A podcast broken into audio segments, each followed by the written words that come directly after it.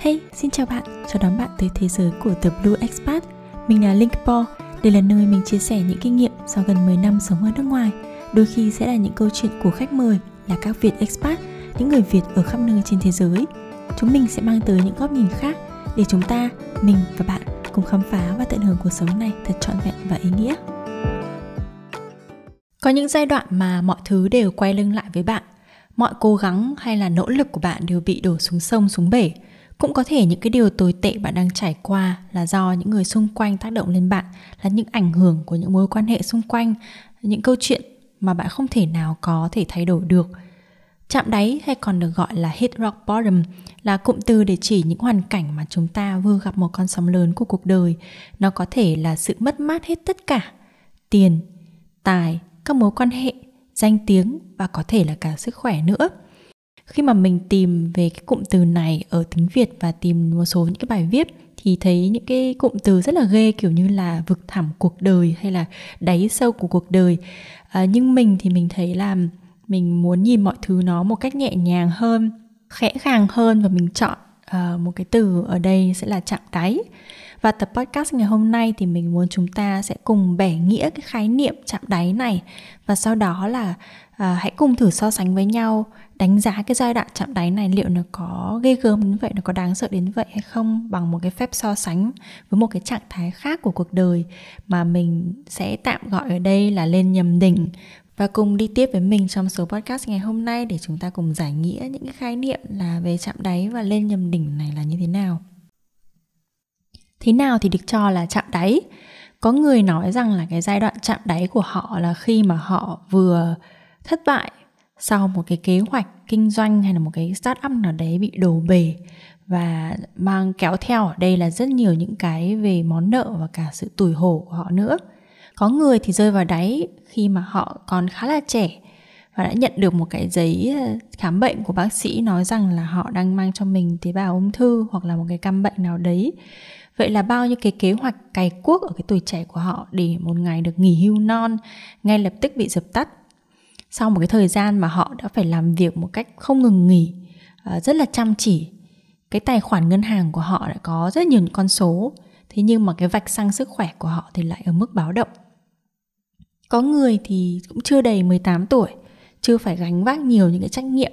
nhưng mà đã bị đẩy vào một cái tình cảnh mà gia đình ly tán, bạn bè bỏ rơi và hoang mang về cái tương lai của mình. Mình cũng đọc được một số những cái bài viết tâm sự của ai đó nói rằng là họ chạm đáy khi đã ngoài 50 tuổi, được gọi như là đã đứng ở cái nửa bên kia của cuộc đời á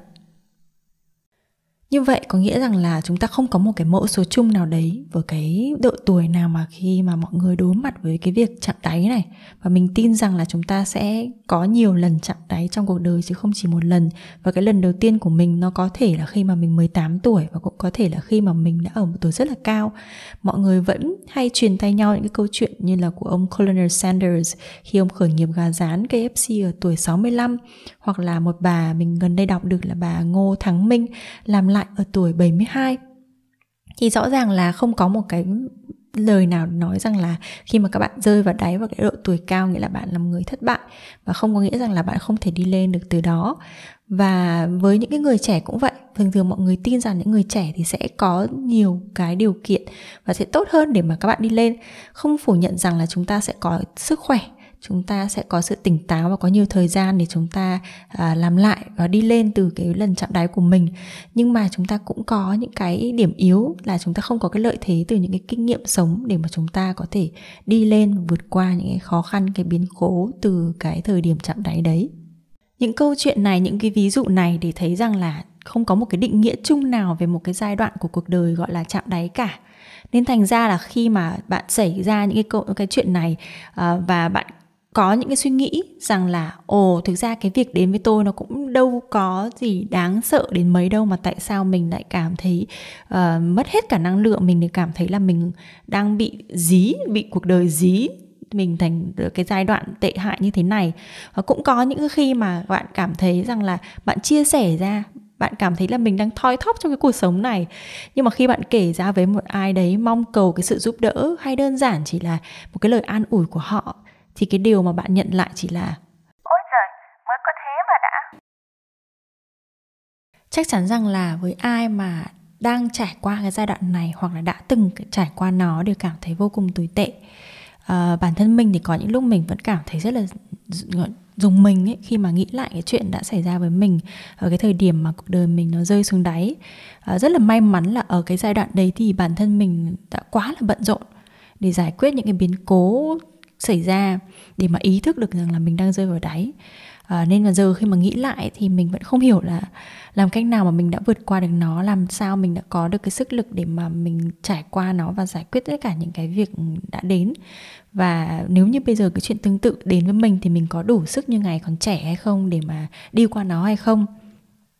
Có một ờ, vài những cái đề tài viết để chữa lành ấy mà bản thân mình đã mất khá nhiều thời gian trì hoãn để mà thực hiện nó như là viết cho bản thân về 10 năm trước này hay là viết cho mình năm 20 tuổi. À, vì nghĩ lại cái giai đoạn đó thì mình vẫn thấy rất là sợ hãi và và thương bản thương cái con người cái cô gái mình lúc đó rất là nhiều. Và với cái kinh nghiệm đã đi được ờ, một phần ba cuộc đời của mình bây giờ thì mình phải nói thật một điều rằng là có những cái lúc ấy mà chúng mình nghĩ rằng là à, chúng mình đã rơi xuống đáy rồi à, thì thực sự nó không phải như vậy. Thực sự không có một cái gì là đáy ở đây cả. Bạn tưởng rằng là mọi việc là không thể tồi tệ hơn được nữa. Nếu như đây là một cái gọi là một cái chuỗi một domino bị rơi thì cái viên domino cuối cùng đã rơi xuống rồi. Nhưng mà thực ra thì nó không phải như thế. Những cái chuyện xấu đến với cuộc đời mình ấy, nó có thể tới một cách dồn dập như cái cách mà những cái viên domino này nó nó sập. Và cũng có thể để cho bạn một cái khoảng thời gian ở giữa giữa những cái biến cố này để cho bạn vừa mới cố gắng được một chút thì nó lại dí cho bạn thêm. Và đó là cái cái câu chuyện của cuộc đời thôi. Nhiều khi là những cái việc đấy nó xảy đến để cho chúng ta phải được rèn rũa thêm, phải được mạnh mẽ hơn, biết cách vươn lên hơn. Cho nên là nhiều khi nếu như mà mình chưa biết được rằng là đâu mới là đáy, mình có cái suy nghĩ rằng là uh, không biết là đây phải đáy hay chưa hoặc là đáy rồi hay đi chăng nữa thì chúng ta chỉ có một cách duy nhất khi mà những cái câu chuyện uh, biến cố nó xảy đến ấy, thì chúng ta chỉ có một cách là dùng lý trí của mình để giải quyết vấn đề để tìm ra những nguyên nhân vì sao những cái chuyện này đến như thế nào nó là cái kẽ hổng nào ở trong cái uh, tính toán của mình và những cái giải pháp của mình có bây giờ là gì để vượt qua nó? Đồng thời nhá, là khi mà chúng ta đang đang giải quyết những cái vấn đề đấy thì mình cũng có thể cố gắng để mà lập những cái kế hoạch phòng ngự, để mà luôn chuẩn bị cho một cái tâm thế sẵn sàng đối diện với rủi ro cho nên nếu mà nhỡ mà mình có một cái sự chuẩn bị tâm thế là ôi sẽ chờ xem là mình đến đáy của mình đi. Cái đáy của mình nó là ở đâu, cuộc đời sẽ kéo mình tới tận đâu.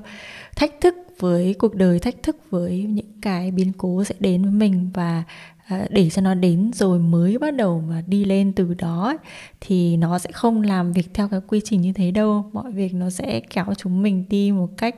gọi là, không có một cái điểm dừng mà chúng ta không thể nào tưởng tượng được có một điều nữa là khi mà chúng ta ngồi ở đấy thì chắc hẳn là chúng mình không thể nào mà tránh được cái việc là chúng ta so sánh mình với người khác. Mình cũng than thở rằng là sao cuộc đời lại đầy dẫy bất công như thế với tôi? Khi mà có những người họ nhẹ nhàng đi tới các vạch đích của mình, họ có thể leo tới những cái đỉnh cao của mình bằng sự cố gắng. Chắc chắn là họ có sự cố gắng, họ có sự nỗ lực. Nhưng mà với mình thì sao? Cái cố gắng của tôi thì chẳng mấy chốc lại bị đè bẹp. Nhưng bạn có nghĩ rằng là khi mà chúng mình đang đang vùng vẫy ở những cái nơi tối tăm như vậy thì tầm nhìn của chúng ta cũng bị hẹp lại ít nhiều cái suy nghĩ mà chúng ta đang có nó bị chi phối bởi một cái cái vị trí mà chúng ta đang đứng. Và ở cái góc nhìn và cái hiểu biết hạn hẹp của mình, cái góc nhìn và hiểu biết hạn hẹp đã đẩy chúng ta xuống cái đáy này, thì nó đang chi phối cái góc nhìn của mình. Đó là cái lý do mà mình muốn giới thiệu một cái góc nhìn khác. Chúng ta hãy cùng đưa cặp mắt của mình tới vị trí cao hơn của những người đang đứng ở trên một tầm cao khác và cái điều này thì thực sự cũng không khó gì mấy để mà làm được. Bởi vì với cái điều kiện ngày nay với công nghệ và sự, ờ, sự phát triển của thời đại và mọi người đều có một cái mong muốn chia sẻ ra thì chúng ta biết được những cái câu chuyện đằng sau những cái thành công của một ai đó biết được rằng là đỉnh hay đáy thì nó cũng chỉ là những cái dán nhãn mà thôi. Và những cái cảm xúc khó chịu thì nó có thể tới với bất kể một ai bất kể ai ở một cái vị trí nào và đó là những lúc mà bạn nhìn thấy những người mà đang đứng ở nhầm đỉnh. Khái niệm nhầm đỉnh này thì mình nhận ra khi mà nghe một tập podcast giữa cô Nguyễn Phi Vân và Jack Thái Vân Linh. Khi mà Jack Linh kể về lúc mà chị đứng ở văn phòng ở tầng 57 tại New York và nhận ra một điều mà, cái điều mà chị nhận ra đã dẫn cho chị tới một cái quyết định là về Việt Nam. Mình vẫn nhớ là chị nói một cái từ rất là rõ, đấy là không đáng. Nghĩa là cái mà chị đang có được lúc đấy vào một cái buổi tối muộn, đứng ở văn phòng à, một cái nơi đỉnh cao đấy và cảm thấy đó là cái không đáng. Và khi mà mình nghe cái điều đấy thì cái suy nghĩ có một cái từ nó hiện ngay trên đầu mình đó là cái khái niệm nhầm đỉnh. Hay cụ thể hơn là lên nhầm đỉnh mình cũng sâu chuỗi lại rất là nhiều những câu chuyện và nhận ra trong cái xã hội này. Xã hội ngày nay thì mình biết được nhiều hơn và mình nhận ra có nhiều người hơn đang trải qua cái điều này. Ví dụ như là có nhiều người họ bỗng nhiên họ bỏ cái thành công của mình để về quê để sống một cuộc đời an nhàn và sau đấy, bằng một cách nào đấy thì họ có cảm hứng, có động lực nào đấy và chuyển sang kinh doanh một cái ngành nghề khiến cho họ hạnh phúc vì được ờ, cống hiến cống hiến cho xã hội hoặc có những cái người mà họ đang đi theo một cái lộ trình tới thành công được vạch ra bởi bố mẹ họ hoặc của những cái xu hướng nghề nghiệp nóng mà họ đã à, được nghe bởi à, một cái người đi trước nào đấy một người thành công nào đấy hoặc là đọc từ những cái bài báo nào đấy. Và họ mượn những cái gợi ý đó để mà quyết định hướng đi cho mình từ ngày trước. Và nếu như mà chúng ta so sánh cuộc đời mỗi người là những bậc thang khác nhau, thì có những người đang ở mức số 0 khi họ vừa rơi xuống đáy. Nhưng có những người đang ở mức khá cao của một bậc thang rồi, thì họ mới nhận ra rằng là họ đang đứng ở nhầm cái thang mà họ muốn chinh phục. Vậy thì nếu như bạn so sánh bản thân bạn, một người đang ở mức không, với một cái đáy nào đấy, với những cái con người này, với những người đang đứng ở nhầm đỉnh này, thì bạn nghĩ rằng là họ đang ở số bao nhiêu? Họ có còn vượt xa bạn trong cái cuộc đua nào đó trong cuộc đời mà chúng ta tự gắn ghép lên nhau hay không? Cái con số của họ nó còn lớn hơn không? Lớn hơn vị trí của bạn hay không? Hay thực sự bản chất của nó là như thế nào? Ở trong phần này của tập podcast thì mình sẽ so sánh vị trí của một người. Ở đây gọi là tạm là đang ở đáy với một người mới nhận ra rằng mình đang đứng ở nhầm đỉnh mọi người vẫn nói rằng là nếu như mà mình đã rơi vào đáy rồi thì cái việc duy nhất chúng ta cần phải làm là đi lên thôi. Và mình cũng không có gì để mà phản đối cái điều đấy cả. Khi mà bạn đang đứng sẵn ở vạch xuất phát rồi thì bạn có thể nghĩ rằng là cái việc của mình bây giờ là đi lên bởi vì còn gì để mất đâu. Vì bất cứ những cái gì bạn làm bây giờ ấy để cải thiện cái tình hình này à, đều là một cái bước đưa bạn tới gần hơn tới đỉnh cao của mình. Và cái chi phí cơ hội của bạn ở đây chỉ là việc bạn chọn làm một cái việc A thì sẽ không có thời gian để dành cho việc B mà thôi. Mình nói qua một chút về chi phí cơ hội cho những ai chưa nắm rõ nhé. Ờ, chi phí cơ hội của một lựa chọn chính là những gì bạn có thể đạt được nếu bạn chọn làm một lựa chọn khác. À, một ví dụ như là nếu như bạn cầm 50.000 vào một cái khu ẩm thực tem phiếu nào đấy chẳng hạn và với với 50.000 thì bạn sẽ mua được một món đồ ăn. Và bạn đang đứng giữa hai quán là phở bò và một bên là bán bún ốc. Thì nếu như bạn chọn ăn bún ốc thì cái chi phí cơ hội của bạn để ăn một cái bát bún ốc đấy chính là những cảm giác bạn có được sau khi bát ăn bát phở kia. Uh, mình sẽ chọn một cái minh họa nào đấy nó gây bớt gây sóng gió ở trong dạ dày hơn bởi bây giờ cái lúc mà mình thu tập này cũng là đang nửa đêm rồi nếu như mà như bây giờ bạn đang đi làm và bạn quyết định là bạn sẽ chọn một cái gap year và lấy một năm để mà đi học để nâng cao trình độ của mình, thì cái chi phí cơ hội của một cái năm đi học đấy của bạn sẽ là một năm tiền lương mà bạn đáng nhẽ ra sẽ nhận được khi đi làm. Và mình nghĩ rằng cái lý thuyết về chi phí cơ hội ở trong kinh tế vi mô này nó vô cùng hữu hiệu để chúng ta có thể xem xét mỗi khi mà đưa ra những lựa chọn. Vậy, chi phí cơ hội để chọn đi theo con đường đúng với mình à, đúng với mong muốn của mình của một người đang đứng ở nhầm đỉnh sẽ là gì? Trước tiên phải nhìn xem là lựa chọn nào mà họ đang có ở cái cái thời điểm họ nhận ra điều đấy. Một là nếu như họ tiếp tục đi lên ở cái đỉnh mà họ không muốn nhưng lại có được sự an toàn. Lựa chọn thứ hai đấy là họ chấp nhận rời cái vị trí hiện có để quay về và xuất phát nếu như họ bỏ đi hết để làm lại từ đầu ấy như một người ở con số 0 thì họ sẽ phải từ bỏ những gì họ vẫn đang có trong hiện tại. Những cái điều này có thể bao gồm cái sự ổn định này tiền lương vị trí công việc mà họ đã mất rất nhiều công để có thể đạt được. À, nhưng mà cái chi phí cơ hội của họ không chỉ là những thứ rõ một một như vậy. Khi mà họ bỏ đi rồi và họ quay về vạch xuất phát để mà đi một hướng đi mới thì cái chi phí cơ hội mà họ cũng gặp ở đây nó chẳng khác gì của bạn cả. Nghĩa là nếu như họ chọn a thì họ sẽ không có thời gian để làm cái lựa chọn b cũng như bạn mà thôi. Ờ, và ngoài những cái phép tính hay là quy đổi về mặt uh, lý thuyết kinh tế như thế kia thì họ còn phải đối mặt với rất là nhiều những thứ khác. Khi mà họ chưa thành công ở một cái nấc thang mới khi mà họ chọn con đường mới và họ chưa đến được cái điểm mà được đánh giá là thành công. Họ bị quy chụp vào những cái lý do nào đấy mà mọi người phỏng đoán và họ bị đánh giá. Cũng có nhiều người sẽ bị à, lên án kiểu như là ở tuổi này rồi mà còn làm như vậy không biết nghĩ cho bố mẹ, hoặc là chắc là vì còn bố mẹ nuôi được cho nên là mới ỉ lại mà có những quyết định mà thiếu trách nhiệm như vậy. Nhưng mình tin, nếu như nói về câu chuyện trách nhiệm ấy thì họ cũng đã phải mất rất là nhiều những thời gian để mà ra được cái quyết định này khi mà họ phải cân nhắc giữa những cái trách nhiệm với những người xung quanh mình và với chính cuộc sống của họ nữa. Và nếu như vậy thì ở góc nhìn của một người đứng ở nhầm đỉnh nếu như mà bạn được đối thoại với họ à, bạn kể với họ là giờ bạn đã mất hết rồi giờ bạn phải cố gắng để bù đắp lại những gì đã mất uhm, đến cái đoạn này thì mình phải nói thật là mình đã có một cái tính toán là mình sẽ kể một câu chuyện ngay lúc mà mình mở đầu cái tập podcast này. Là một cái đoạn hội thoại giữa hai người lạ tình cờ gặp nhau. Những cái câu chuyện này thì mình lấy cảm hứng từ mỗi lần mà mình đi xe ôm ở Việt Nam ấy và mình hay có những cái đoạn hội thoại rất là ngắn với những cái bạn chạy xe. Thì uh, câu chuyện hư cấu mình định kể ra ở đây là với hai con người tình cờ gặp nhau và họ chia sẻ về hoàn cảnh của mình. Một người thì đang nói là tôi đang mất hết tất cả bây giờ tôi đang phải làm cố gắng làm mọi cách và phải làm việc uh, phải mấy trăm phần trăm bản thân mình để có thể bù đắp lại những cái gì đã mất đi hoặc là với cái điều đến với tôi như thế này. Uh, còn một cái người nữa thì xuất hiện với một cái hình dáng vẻ như là đang có tất cả những gì mà người kia mong muốn và có đây tất cả những gì mà nói chung xã hội đánh giá là một người thành công. Và cái người đấy xuất hiện với một cái khuôn mặt buồn bã và nói rằng là bây giờ tôi cũng không biết là nên làm như thế nào. Nếu như tôi chỉ cần phải cố gắng như anh thì mọi thứ nó có thể đã dễ dàng hơn. Bởi vì nếu như bây giờ tôi cố gắng để mà làm tiếp tục những cái điều này, để hoàn thành những cái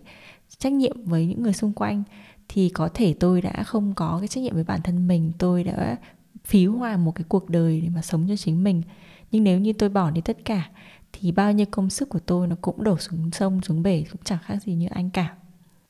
Và tất cả những cái hình ảnh những cái câu chuyện ẩn dụ này ấy, nó chỉ để gợi mở một cái suy nghĩ rằng là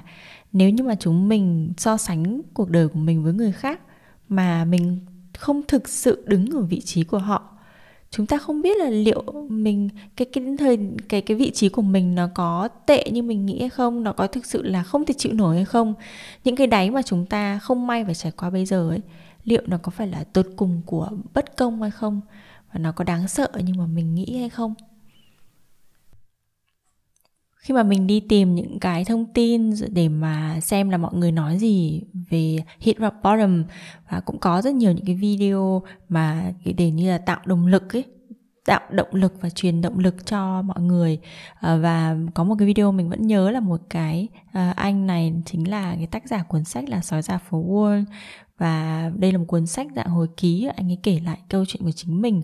và cái câu chuyện mà khi mà anh ấy chạm đáy của mình là, lúc mà anh ấy rơi đi vào tù. Khi mà cái như là cái kết thúc của cái cuốn truyện đấy của nhân vật chính ở trong cuốn truyện đấy là như thế nào thì đúng là cái giai đoạn anh ấy vào tù. Nhưng mà sau đấy thì khi mà anh ra khỏi tù anh viết lại cái cuốn hồi ký này vô cùng thành công. Và tiếp tục sẽ có những cái uh, doanh nghiệp khác những cái business khác vô cũng vô cùng thành công như thế nữa. Và có một cái ví dụ nữa là một người, một tiểu thuyết gia rất là thành công khi mà mình luôn luôn nghĩ với trong cái câu chuyện này với một người chạm đáy, một người lên đỉnh này, mình luôn luôn nghĩ đến hai cái số phận khác nhau ấy. Và mình nhớ đến cái cuốn tiểu thuyết có tên là hai số phận. Thì cái ông tác giả của cuốn tiểu thuyết này cũng là một cái người đã viết tiểu thuyết sau khi mà ông ấy bị ờ, vào tù. Sau 3 năm, thực ra những cái bê bối của ông này như thế nào thì mình cũng không hoàn toàn nắm rõ. Nhưng mà ông ấy trước đó là ông một chính trị gia và ông ấy rơi vào một cái vòng luân lý và ông ấy ngồi tù. Và trong lúc mà ông ngồi tù ngồi tù 3 năm như vậy, ông mới nói là ông ấy đã thu lượm được đến một ngàn nhân vật. Và khi ông cảm thấy là cái việc mà làm chính trị nó không phù hợp với mình nữa, nó không là một cái con đường phù hợp với ông ấy, thì ông ấy trở thành một cái người nhà văn, một cái nhà văn viết tiểu thuyết chuyên nghiệp và là một cái, một trong những nhà văn vô cùng nổi tiếng, vô cùng thành công trên thế giới thì tất cả những cái câu chuyện này để cho mọi người có thể thấy rằng là cái khái niệm về đáy với đỉnh ở đây thì nó là một khái niệm tương đối mà chúng ta tạm đặt tên ở những cái giai đoạn của cuộc đời của mình. Thế nhưng mà tất cả những cái mà chạm đáy của bây giờ nó chỉ là một cái giai đoạn để mình được tôi luyện ra và nếu như sau này mình nhìn thấy cả một cái hành trình ấy, thì nó là cái bước ngoặt để mà nhấc mình ra khỏi một cái con đường nào đấy và đưa mình trở đi vào một cái con đường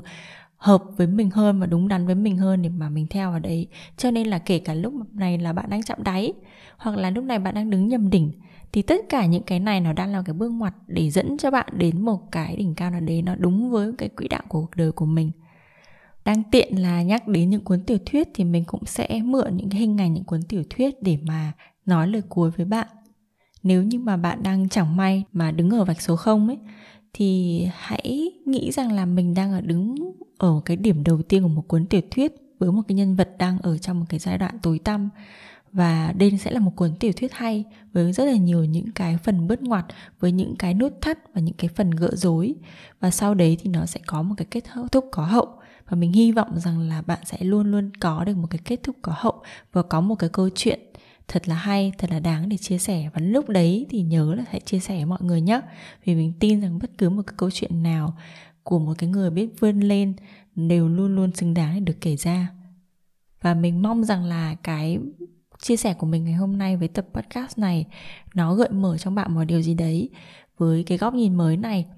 Cảm ơn mọi người rất là nhiều vì đã lắng nghe tập podcast này và hẹn gặp lại các bạn ở những số tiếp theo. Cảm ơn bạn đã theo dõi podcast. Bạn có thể xem tất cả những tập podcast và bài viết của mình trên trang web theblueexpat.com và theo dõi những chia sẻ của mình trên Facebook và Instagram tại The Blue Expat. Nếu bạn yêu thích podcast này thì đừng quên nhấn đăng ký để được cập nhật khi có tập mới nhé. Hẹn gặp lại bạn ở những số sắp tới.